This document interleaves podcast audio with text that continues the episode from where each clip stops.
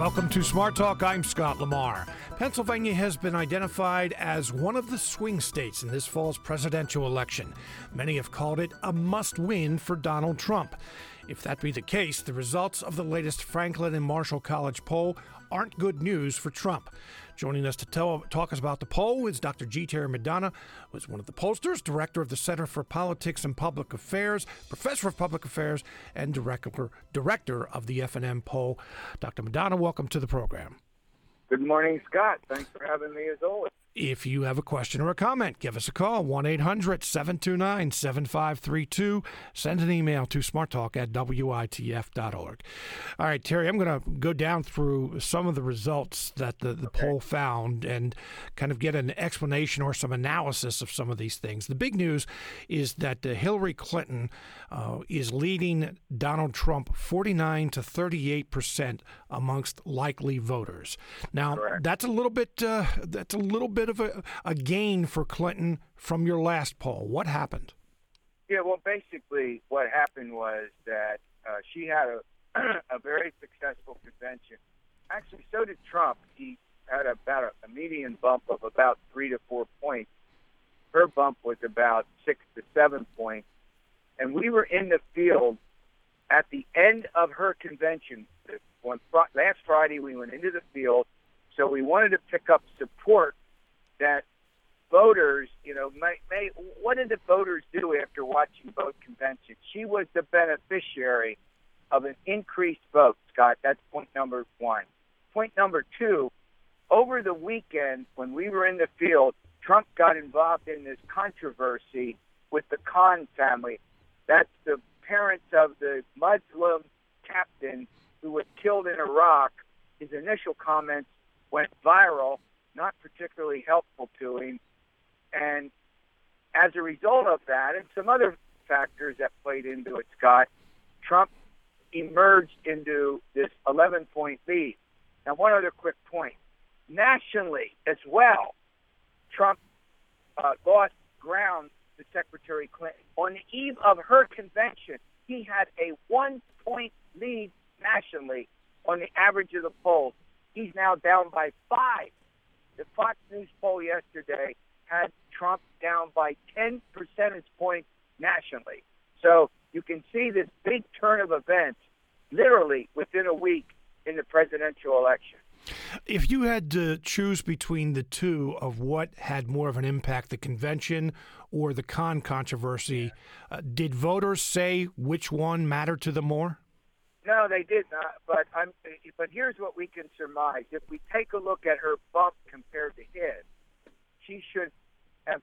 Uh, he. She was one point down. You know, let's say that she would have gotten four or five points, but she's 11 points down in my poll, 10 nationally in the Fox poll. You can see where I'm heading. Mm-hmm. So you probably have a, a pretty equal division of the loss of support for Trump.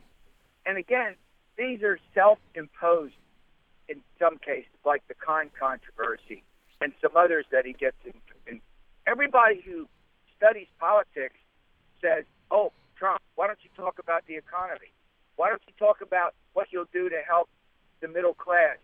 And yet he spirals off into these other areas, as you know, because you follow this closely.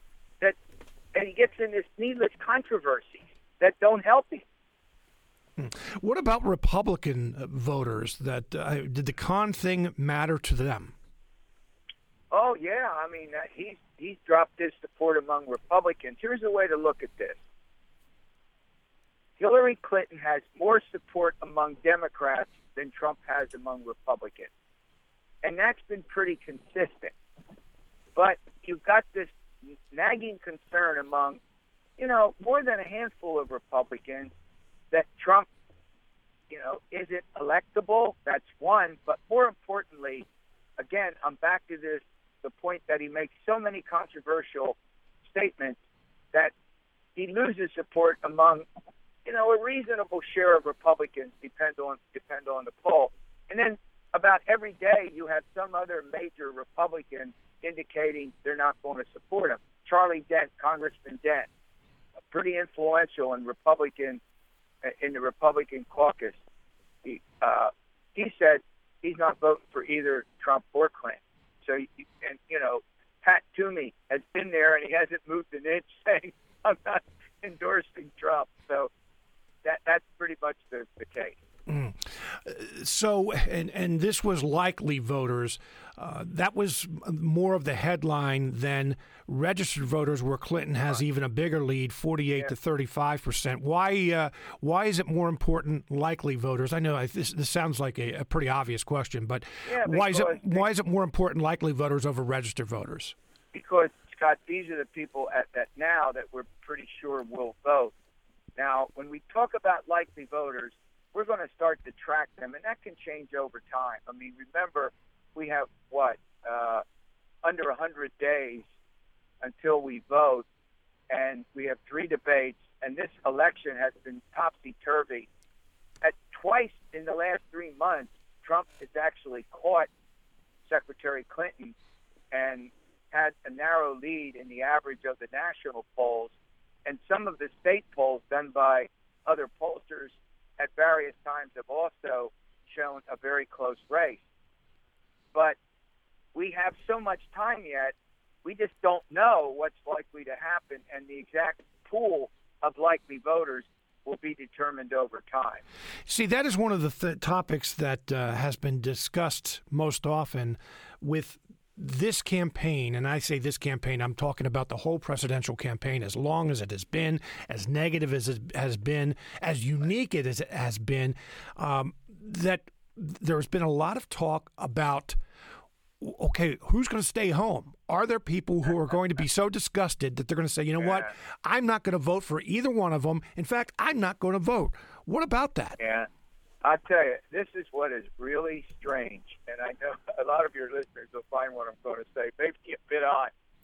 We are tracking two questions. Now, there are others that you can ask. One is, are you certain to vote? We ask people that. The next question is, are you interested? How interested are you in the election? And what we care about is very interested. Why? If you're certain to vote, you're very interested. You can reach a conclusion that what they're, they're, these are people who are going to vote. So we get up to 89% who say they're certain to vote, and 72% who say they're very interested. So, translation, we got two presidential candidates who are more unpopular than popular, yet we could have a pretty significant turnout on November 8th. Now, think about that. They're unpopular, yet more and I've seen some studies that have shown we could have a higher turnout than in the last couple of election cycles. How is that? well, I think people are genuine. Oh, how about this? People are more upset and indicating they are voting against the other candidate than voting for the candidate of their, you know, their choice. Yeah. So in other words, it's a negative vote. It's like I'm voting for the lesser of two evils. And and you asked that question in the poll, and that's what it, it came out as, right? Well, what we asked was certain to vote and and uh, very interested in the election. Now, I we have other pollsters have asked that question, and and I I did not, but I'm just using other mm. pretty good polls at one point, a couple of weeks ago, more than half the voters, and, and this has not been true in modern history, said they were they, the reason they were they were voting for their candidate not because they were more for their own candidate, but because they were against the other candidate. That's a little hard to get out. Try to think about how to say that. All right, let's take a call from Jim in Enola. Jim, you're on the air. Hi, Scott. Hi, um, I have a couple questions for Terry. One of them is uh, uh, Hillary. Uh, it seems like she has been doing pretty well in a lot of demographic groups, but she's been getting killed with uh, white males. Do you have any indication as to whether she is improving in that area? Yeah. Hey, uh, Jim, you anticipated one of my questions because that yeah. they did a lot of questioning on that. Thank you very much for your call, Terry. What about that? There are groups where Trump is doing well, and Jim's right. question in particular yeah. about whether uh, Hillary Clinton yeah. is doing better okay. in some of those demographics. Yeah. Without you know boring everybody with a lot of details and numbers, let me just say this Donald Trump wins among males and wins among white white males. That's absolutely true. But his problem is that she wins a higher percentage among females than he wins white females than he wins among white males. And what do we know? Here's what we know. More women vote than men, right? And she does better with white women than he does with white men. And that's a very important situation that Donald Trump has to deal with. Let me put it, let me add the minorities in because that could as well be a question that Jim might have. If you Trump only wins in our poll seven percent of the African American vote. Nationally, you won't believe this. He's down in some polls to three percent of the African American vote. And in one poll I saw he had zero percent. I saw I almost find that. You, you saw that Yeah, too? I saw the same thing, yeah. Yeah. Now, in our state, African Americans are 13% of the electorate. Women in our state, 52, 53 percent, could stretch to 54. You know, we'll have to see. So, uh, I saw a report earlier that said we could have the biggest gender divide in the actual election in modern history, with you know males in double digits supporting Trump and females in double digits supporting Clinton. So just think about the how divided we are along gender lines. Uh, there's something else that's sort of interesting when we ask, and not just gender lines, but the dislike that people in the Democratic Party have for people in the Republican Party. It's actually gotten personal. I joke and say Democrats don't want to marry Republicans and vice versa anymore that's how personal this has all gotten, Scott. Oh well, I mean, I, you can see that uh, the polarization without even taking a poll. Uh, you know, yeah, with, exactly right. with with that. But I do want to talk a little bit about because uh, you know something that Jim brought up. Uh, not only white men is Trump dealing with, but if you break it down a little bit more, education levels, where they live, that kind of thing. Oh yeah, I mean, let's talk about you go out into the southwestern part of the state, in the counties surrounding Allegheny County, like Westmoreland, Washington, Beaver, Greene, where you know the old mining and mill towns where steel and coal and iron and coke were once huge in the Pennsylvania economy. Uh, in there with the with the white voters there, he is he is just running very strong. He pushes 60% support in that region of the state. In South Central PA, in you know, he certainly wins. The problem he has is he's not winning by the percentages that Republicans used to carry this region uh, 10, 20 years ago. His real problem, quite frankly, is east of the Susquehanna River. He is losing 60 to 20 in the four Philadelphia collar counties, Bucks, Chester, Montgomery, and Delaware, and he's only getting a paltry vote in the city of Philadelphia, as you would expect. And then up in the Lehigh Valley, he's losing. And you know, I, I always quote, I always use this. Remember this about Willie Sutton? People asking once why Rob banks. Yeah. He says that that's where the money is. Yeah. Well, guess what? Hillary's winning where the voters live. You know, go, go where the go where the votes are. Same same kind of deal.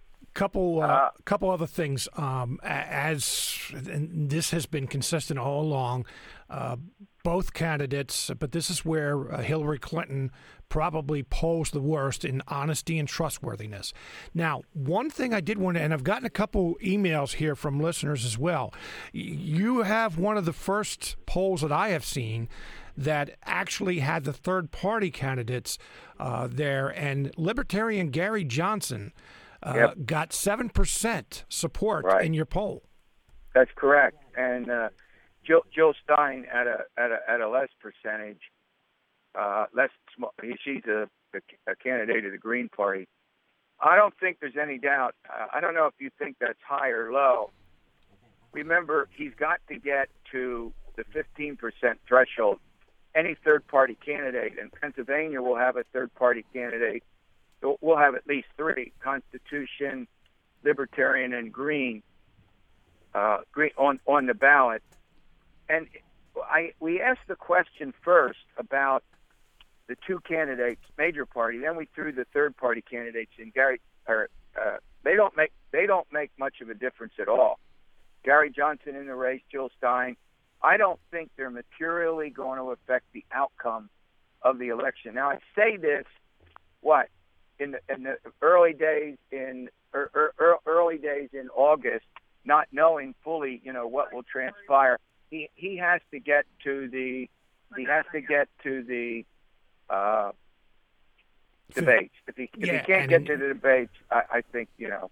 By the way, I was sitting next to him. I was doing an interview at the at the Democratic convention, and he came and sat down next to me to do another radio interview at in Radio Row, as they call it. And you would have never known he was a candidate. He had a short sleeve shirt on with, with flowers on it. You know, one of those looks like Hawaiian shirts and a and a pair of khakis. Yeah. I, I, it's not a criticism. No. I just didn't recognize when he sat down and started.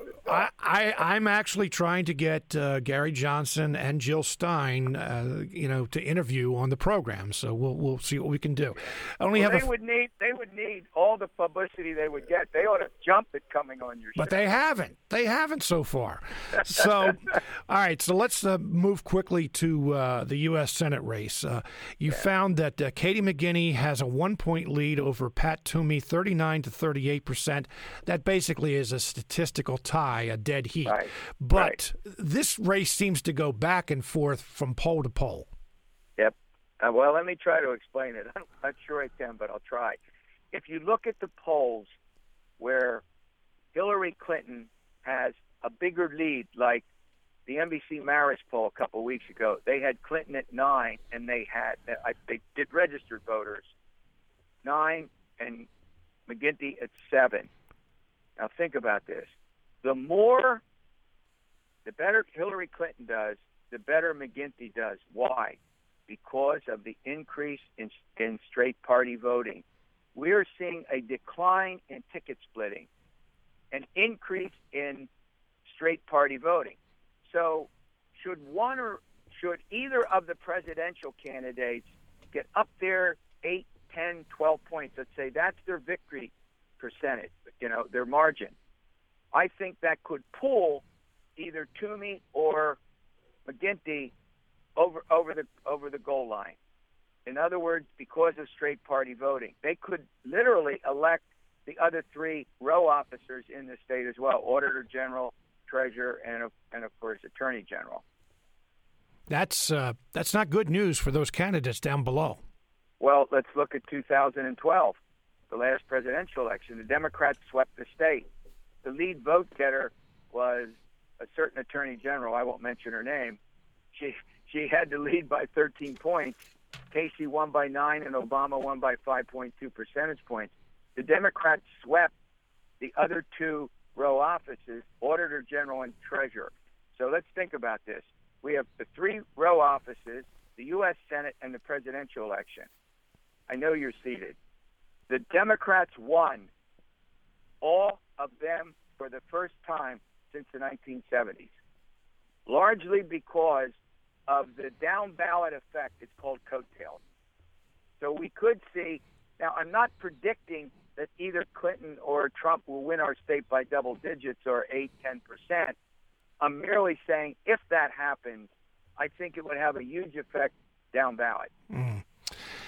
Well, Terry, we have a few months to go. Actually, I think it's about 95 days, something like yeah, that. Uh, under 100. And, and, you know, considering how long this presidential campaign has been, 95 days to the finish line just seems like it won't get here soon enough. But Dr. G. Chairman yeah. Donna Franklin Marshall Couch, thank you very much for being with us today. My pleasure as always, Scott. You're listening to Smart Talk on WITF, your home for NPR News and all things regional. I'm Scott Lamar. The Penn State Nittany Lion football team opened practice yesterday, and there are a few changes this year. Head coach James Franklin is in his third year, but there are new offensive and defensive coordinators, and Christian Hackenberg has moved on to the NFL, so there will be a new starting quarterback. Talk in the offseason included discussion of a revamped Beaver Stadium and other schools bringing up the Sandusky child sex abuse scandal when recruiting against Penn State. Audrey Snyder, who covers Penn State for DKPittsburghSports.com, will join us throughout the season, including today. Audrey, welcome to the program. Sounds great. Thank you for having me. We uh, do this because yesterday was media day and the first day of uh, practice, and I'm going to talk a little bit about the team on the field. But uh, I know that you know not everyone is a uh, football f- fan or a Penn State fan in particular. So I want to talk about some of those other issues off the field as well. But Audrey, when I say that uh, there are changes this year, and I listed some of them, James Franklin's third year this season just seems to have a different feel to it. Now, is it just me, or are are there changes afoot at Penn State? There are a lot of changes going on, and with any program, it's natural that you're going to have some turnover, of course, from year to year, class to class, those kinds of things. But like you mentioned, with this populist plan that Penn State has regarding Beaver Stadium, and of course all the other facilities on campus for athletics, but Beaver Stadium is the main one that release about this master plan about what they're going to do with those facilities should be released in late August, early September. Sounds like there's going to be some sort of renovation to Beaver Stadium, possibly reducing the capacity a bit to make the experience better for fans, that kind of thing. So there's so many changes both on the field and off the field when you look at it. And really, in this day and age, it seems like there's no longer an off season. You know, you go from one thing to another you follow the recruiting trail as much as you can because, of course, that's you know the lifeblood to any program. So a lot of changes going on around here, and it's a fresh season, so it seems like now they're all kind of at the forefront. Mm. Let's talk a little bit about the Beaver Stadium plan. Uh, you know, one thing that uh, Penn State Athletic Director Sandy Barbour mentioned is that there's a possibility of taking some seats away. Uh, James Franklin uh, used to brag, or still does brag, about uh, 107,000 strong. That uh, when the, stadium is filled to capacity, it can hold 107,000 people, making it one of the top two or three uh, largest stadiums in the, in the country. So taking seats away. I don't know. Under normal circumstances, a lot of people would say, "Whoa, whoa, whoa! Why would you do that? Because this is such a, a hard ticket to get." But they very rarely have sold out in recent years. Right.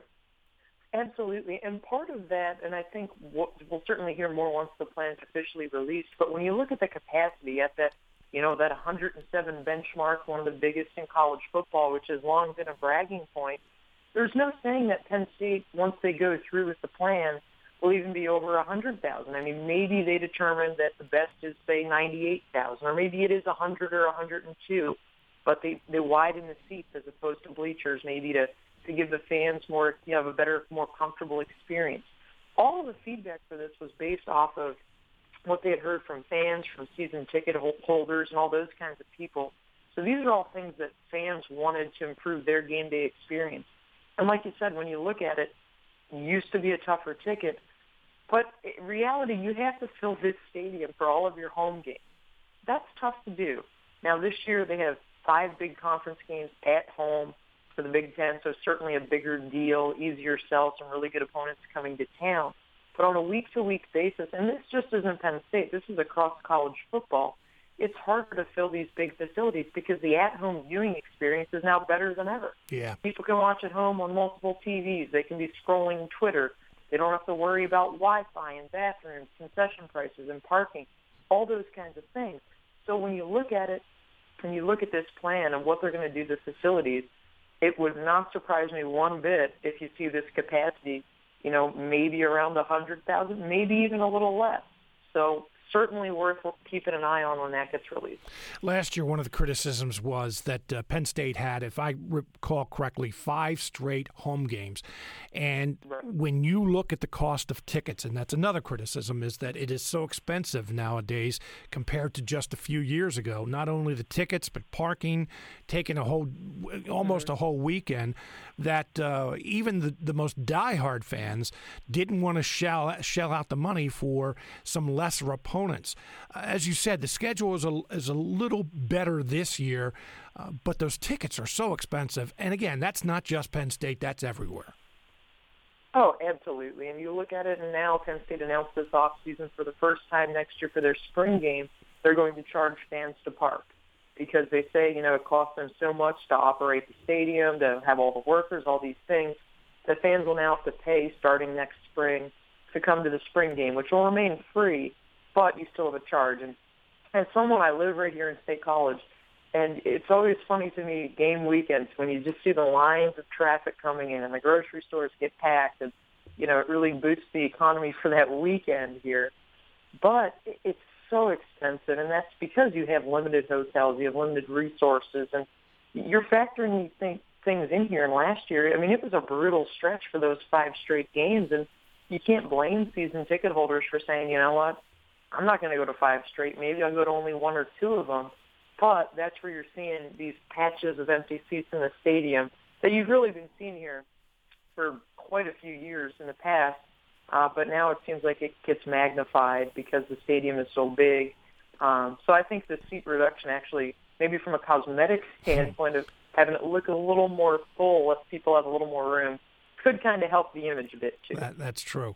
Um, so let's move on to uh, the recruiting you know, I, I did uh, James Franklin or anyone else address this issue yesterday? I know there was one question in the press conference that he seemed to allude to because both James Franklin and Sandy Barbour, the athletic director, uh, mentioned before the Big Ten media uh, conference about other schools using the Sandusky child sex abuse scandal in recruiting and it came as a surprise to many people because you know this happened five years ago Of course, there has been it's been in the news here recently again.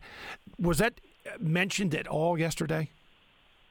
It was mentioned kind of in passing. Uh, Franklin, the reporter who did the Q and A from the Reading Eagle, Rich Scarcella, a longtime beat writer, does a tremendous job.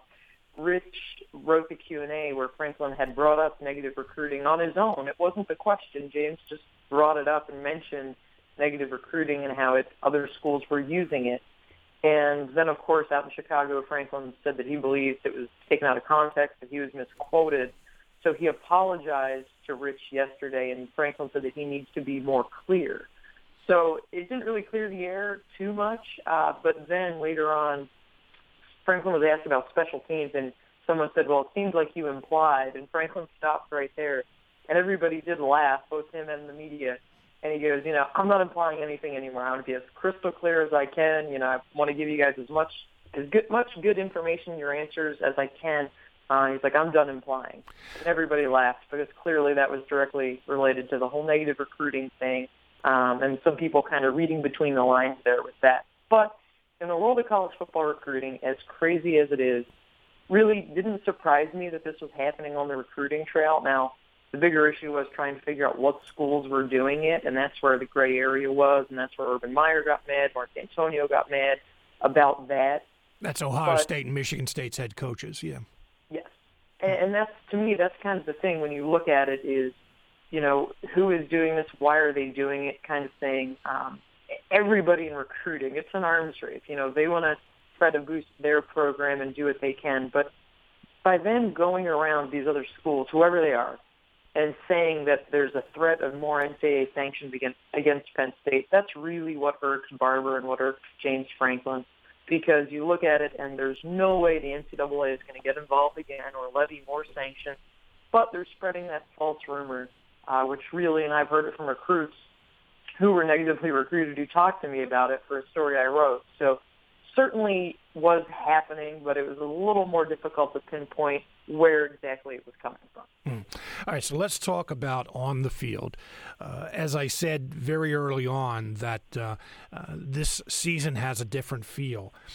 I don't know. I hate to say that uh, James Franklin seems less enthusiastic because he's still very, very enthusiastic compared to your average person. But he does, right? But but at the same time, I don't know. I get this. I got the sense from watching the uh, press conference yesterday that he wasn't as enthusiastic. He still was enthusiastic, but he wasn't as over the top as he normally as he has been the past two years. I completely agree, and I think that's a really good point because it's something that readers have mentioned to me, people on Twitter have mentioned to me, and I do think that there is a change with Franklin's personality, or at least with how he's dealing with the media this year than it's been in the past. And I say that because it seems like, I mean, when he got here, I was in that room for that opening press conference, and it was like the doors swung open, and in he came, and he was making these promises to dominate the state in recruiting and all these things, and it was very over the top.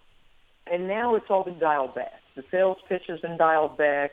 Um, they're not, the staff is not making jabs at other staffs on Twitter, which we've seen the Pitt and Penn State staff in the past go at it a bit on Twitter.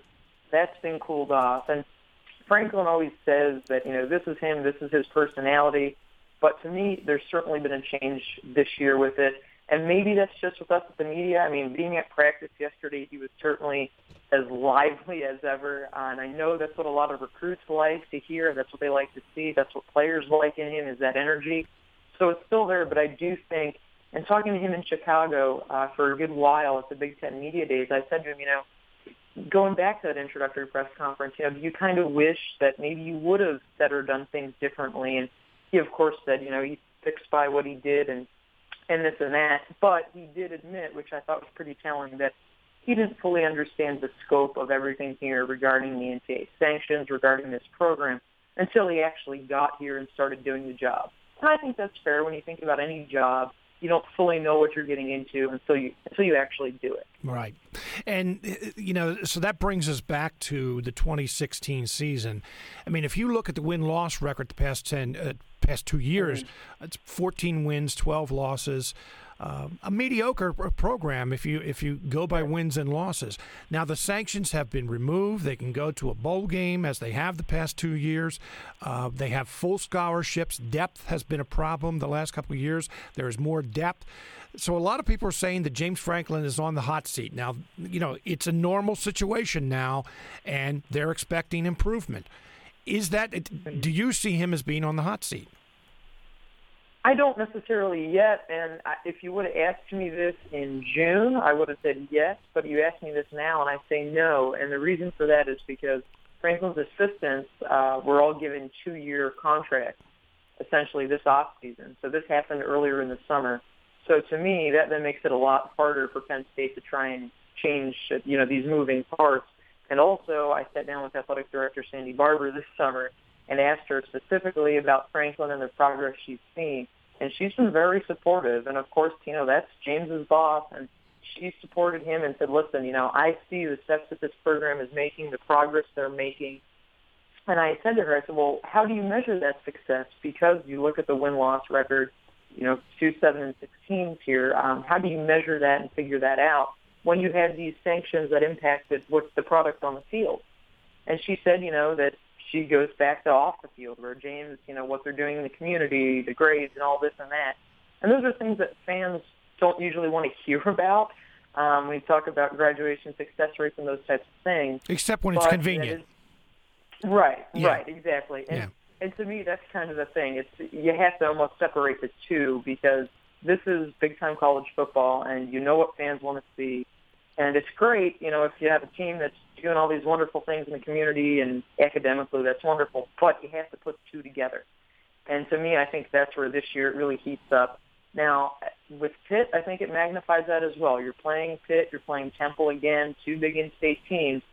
Um, if you want to go back to that dominate the state thing on the recruiting trail, you need to, to be able to take care of the other two in-state schools to do that. So to me, that's where the job security thing could be an issue. If they would lose to Pitt, if they would lose to Temple in back-to-back weeks, could be ugly. Um, I think that's very realistic that they split those games, however.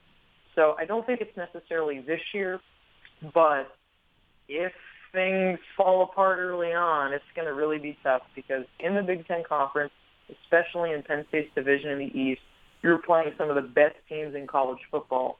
So really getting over that seven win hump is extremely difficult. Mm-hmm. Audrey Snyder is with DKPittsburghSports.com. You can follow her on the on the website there. Audrey, we'll talk to you throughout the season. Thank you very much for being with us today. Sounds great. I look forward to it. You're listening to Smart Talk on WITF, your home for NPR News and all things regional. I'm Scott Lamar. August 12th through 14th, next week, Central Pennsylvania will once again play host to HippoCamp, a conference for creative nonfiction writers. It will be held in downtown Lancaster. The three day event is sponsored by Hippocampus, a literary, mag- a literary magazine started in 2011 whose mission is to entertain, educate, and engage readers by publishing new work from established and emerging writers of creative nonfiction. Here today to discuss the conference and the magazine is Donna Tallarico, founder and publisher of Hippocampus. Ms. Tallarico, welcome to the program. Good morning, Scott. Thank you for having me. Now, we're going to talk about writing today. If you have a question, I know there are a lot of people who like to write for a hobby, but there are probably a lot of other people who like to would like to write for a living. If you have a question or a comment, give us a call 1-800-729-7532 or send an email to WI, smarttalk at witf.org. You also can leave a message on WITF's Facebook page. Just make sure your writing skills are used when you do that. If not, we're not going to take them. No, I'm joking about that. 1-800-729-7532 too. All right, first of all, tell me about the, the magazine I- I itself. Sure. Um, well, as you said, it the first issue was in May 2011, and we publish monthly creative nonfiction. Those are memoir excerpts, personal essays, and we even do shorter flash pieces of nonfiction. We publish about eight to ten pieces a month. But then we also, on the education part of our mission, we do interviews, reviews, craft articles, and writing life columns. So we have a whole articles department as well. Um, so we solicit. Uh, we have an open submissions policy, and anybody can submit their work to us, and we just pick the gems that rise to the top and publish a new issue each month. Okay. What was the idea behind it? I mean, just to was it to provide? Okay, now you say entertain, mm-hmm. uh, but uh, was it more for readers or the writers?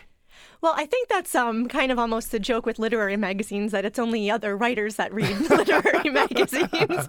Um, so we try to make ours really, um, you know, we select stories that maybe the mass public would be interested in. But I started the magazine back in um, 2010. The idea was really born. Right.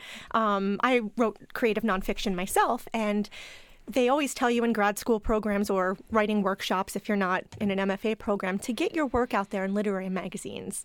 But there weren't a lot of homes for just creative nonfiction. A lot of literary magazines publish just poetry or just fiction or a little bit of everything. So at the time, there really weren't a lot of just nonfiction magazines, so I decided to fill a gap.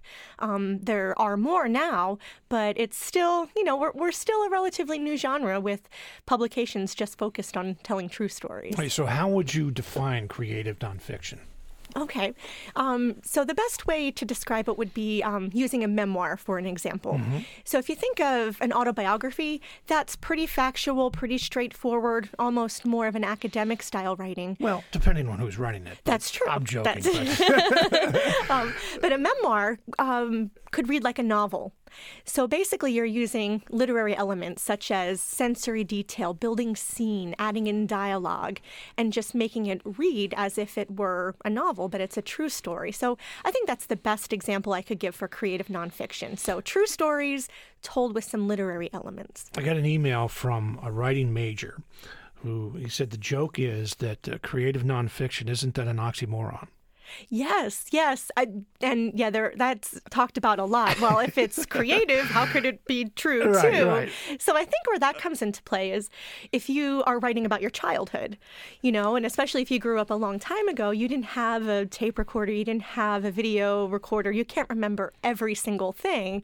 So you have some creative liberties where you could recreate dialogue. You know, this must have been what I've said, or I probably was thinking. So you have some creative liberty there. Um, um, but but yeah, that that has been said a lot. We're going to talk about the conference next mm-hmm. week in just a few minutes because there are so many different areas that you're covering. Yeah. But you know, I, as I said in the introduction, there probably have been many, many people over the years who whether it was in college, whether it's something they do as an adult, uh, uh, keeping a memoir, a mm-hmm. diary, uh, just writing, you know, for, for pleasure, yeah. who thought, you know, I, I think I'm pretty good at this. How could I do it professionally?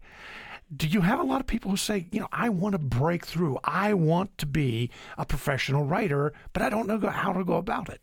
Yeah, yeah, exactly. Um, I think, especially when you're writing about yourself, um, you know, you said journaling and keeping a diary. If you've gone through either some traumatic experiences or just have things you want to track down to help you work through things, that's more personal writing. But there's probably a lot of details in there that you could turn into a story that's relatable to other people um, and turn it into something. So I think that's the biggest difference between just writing for yourself. But then now, if you want an audience to read it, that's where you add in some of those literary elements, those elements of craft. Mm-hmm. Um, and our magazine and our conference does attract people who maybe are writing for a hobby or just for professional or for personal enjoyment but also other people that want to get out there and get recognized so they could get a book published. Just out of curiosity, those who submit something to the mm-hmm. magazine, are they compensated? Right now that's and that's a big question in the literary community as well um, a lot of literary magazines are labors of love mm-hmm. and um, so we're working on some ways to monetize our publication so we can compensate writers but for now, like a lot of literary magazines, it's um, just writing for the joy of being published and getting your, your work shared. Yeah, and there is something too. I mean, it's a big deal yeah. when you can see your written word, words that uh, you put together, that you crafted on the written page. Yes, and that somebody else selected. Right. And I think that's the difference. Now we all can have a blog and we can publish anything. They're self publishing. Yeah. But there's still some merit to saying, hey, an editor liked this and they chose it out of all the other hundreds of submissions that they have. So I think it's, you know, a, a feel good thing too. But we are working to help change the literary landscape and help compensate some of the literary magazine writers. All right. So the conference next week, Hippocamp. Yes. Downtown Lancaster. Tell me about it. This is the second one. Yep, second year. Um, so the name, um, when people first hear the name, if they don't know the magazine behind it, they're like, Hippocamp, what is that? um, so it's just, uh, you know, when people get together for three days, it's kind of like summer camp, and it just happened to be part of our name. So once we, at Hippo Camp. Yeah. so um, so we called it Hippo Camp as a playful name on um on our uh, magazine name, but it's yeah, three days of learning and sharing, all dedicated toward creative nonfiction. We have some author readings, and um, the people that are reading are just published their first book. And the reason I did that is because everybody and a lot of people in the audience want to publish a book, so there's somebody who just did it that so they're really close to that. So I thought that was important. Um, Saturday we have a day full of breakout sessions in three tracks: craft, share, and live. Craft is the practical parts about writing. Uh, share is publishing and promotion. You know, how do I get my work out there? How do I promote myself? And live is probably something that we don't focus on as much, but the writing life. You know, a lot of people that write have full time jobs, have families. So you want to write, but how do you get it all done? So we have breakout sessions and a keynote speaker that's going to talk about that. Um, and then we also have some all conference panel discussions. People will hear from agents and editors, and people. Um, we have a panel about truth in creative nonfiction and what that means. So all over the place. I can think of some political candidates who could probably uh, benefit from that. But yeah. um, I we'll throw these things. I, I, I, throw these things out to you. Um, we actually had a call here from uh, uh, Linda, who said uh, uh, from Enola, said that that uh, written expressions are are better than spoken expressions very often, and a lot of people find it much easier to write than to express themselves in a verbal way. Yeah, I, I agree. And there's definitely a difference. Um, I participate sometimes in the Lancaster Story Slam. And my very first one, since I'm more of a writer, I tried to memorize my, my thing and have lots of literary elements in it. And it just it didn't go over as well as when I just went up and went off the cuff. So I think the way we tell our stories can be very different if, if we're writing them or if we're telling them to a live audience. Storytelling is one of the breakout sessions you have, right? Yes. Mm-hmm. Yeah. And yeah. Well, what I was going to say is, you know, that very often when I'm doing this show, uh, in so many words, I'm telling people, you know, tell me a story. Because one of the things, and I'm sure you found this, everyone has a story to tell. Absolutely. Whether you put it down on paper, you, know, you type it out on, on, on a computer, uh, or you're just telling someone else, everyone has a story to tell. And being able to write it down would be great. Absolutely. And I think that's why, and anytime I'm you know, in line with somebody at the grocery store, I just say, "Oh, hey, where are you from?" Because I just want to know everybody's story as much as I can. Um, but yeah, um, storytelling, and you know, with NPR's The Moth, StoryCorps, you know, these are all um, efforts that are telling true stories. And now we have local story slams in central PA. So there definitely is a desire for people to want to hear true stories. And I think the same could be said about reading them, whether it's an essay or, or a memoir. But writers also have to learn how to be good public speakers because if they do get a book out, they're going to have to go to readings and and um, talk about their book and know what to say and do radio interviews with Scott Lamar. Um, so I think that even though if somebody is a really good writer, they might be shy. So we kind of need to break those barriers and say you can write, but you also have to know how to tell your story. You know, and I, I, I hate to ask you to judge other people, mm-hmm. but you know, we've heard often that writing is a skill that the public, put it this way, the public is not as skilled at writing as they once were. Part of it is because of the way we communicate with social media, you know, with Twitter, uh, Facebook, that, uh, and people often point to younger people. I always tell people when they ask about getting into uh, the communications uh, business, say, write as much as you can, read as much as you can. But do you find that to be the case that uh, people just are not as skilled at writing? I mean, yeah, you have some people who are really good, but overall, that we don't write as well as we used to. Absolutely. Um, I don't teach college level English, but I have a lot of friends who do, and they just say the students coming in just aren't as skilled as they used to be. And so I think there needs to be more emphasis put on that. But I also think something I've noticed lately is reading. Um, people aren't comprehending what they're reading. Um, you know, so I think reading comprehension is important too. So reading and writing go hand in hand. If you want to be a better writer, you need to write more, but you also need to read more. Reading the daily paper every day is is a really good good way to do that. And I'm one of those people that I like actually holding the newspaper. Me too. Yeah. I mean, I publish an online magazine, but I am a seven day subscriber of LNP, and um, I get print magazines, and I buy only books. I don't have an e-reader, so I like the tangibleness. That's right. Books I, too. Yeah. Yep, I like holding the book. Yeah. yeah. it's the ink smell, really. Well, it's either that or I'm old. I don't know. One of the, one of the two. But you know, I also noticed, and I'm jumping around on you, That's but okay. uh, I noticed that um, you have a, a, a poetry breakout session. Yeah. Yeah. A lot of uh, writers write in multiple genres. And people have noticed that there are some parallels between poetry and nonfiction. Because a lot of, and I'm not a poet, so I'm trying to say this as a, a non poet, but a lot of poetry comes from within, you know, and it might be inspired by your, yourself. But also, a lot of beginning writers can tend to ramble. They might write three pages, but the story really starts on page four.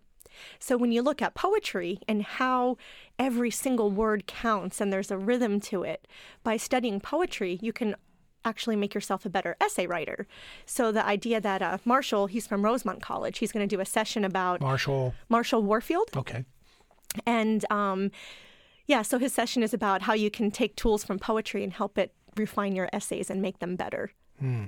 Uh, so f- the the conference is it for people who are aspiring writers, or if there's someone who just again by aspiring mm-hmm. writers I mean someone who actually says I'm going to make the move here to become a professional writer or to to write more, or are there people out there listening who say you know what I always would like to learn how to write better.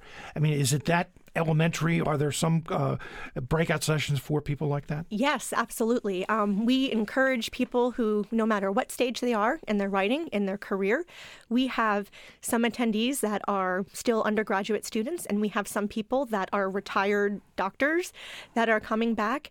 And there's many different goals. Some people just want to learn to write better stories to maybe pass something down to their family just to get it down on paper, while others might want commercial success. So it's really for anybody. We have a variety of breakout sessions, all different skill levels.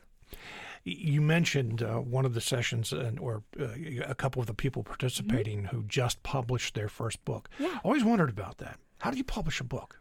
Especially Yeah. that first one.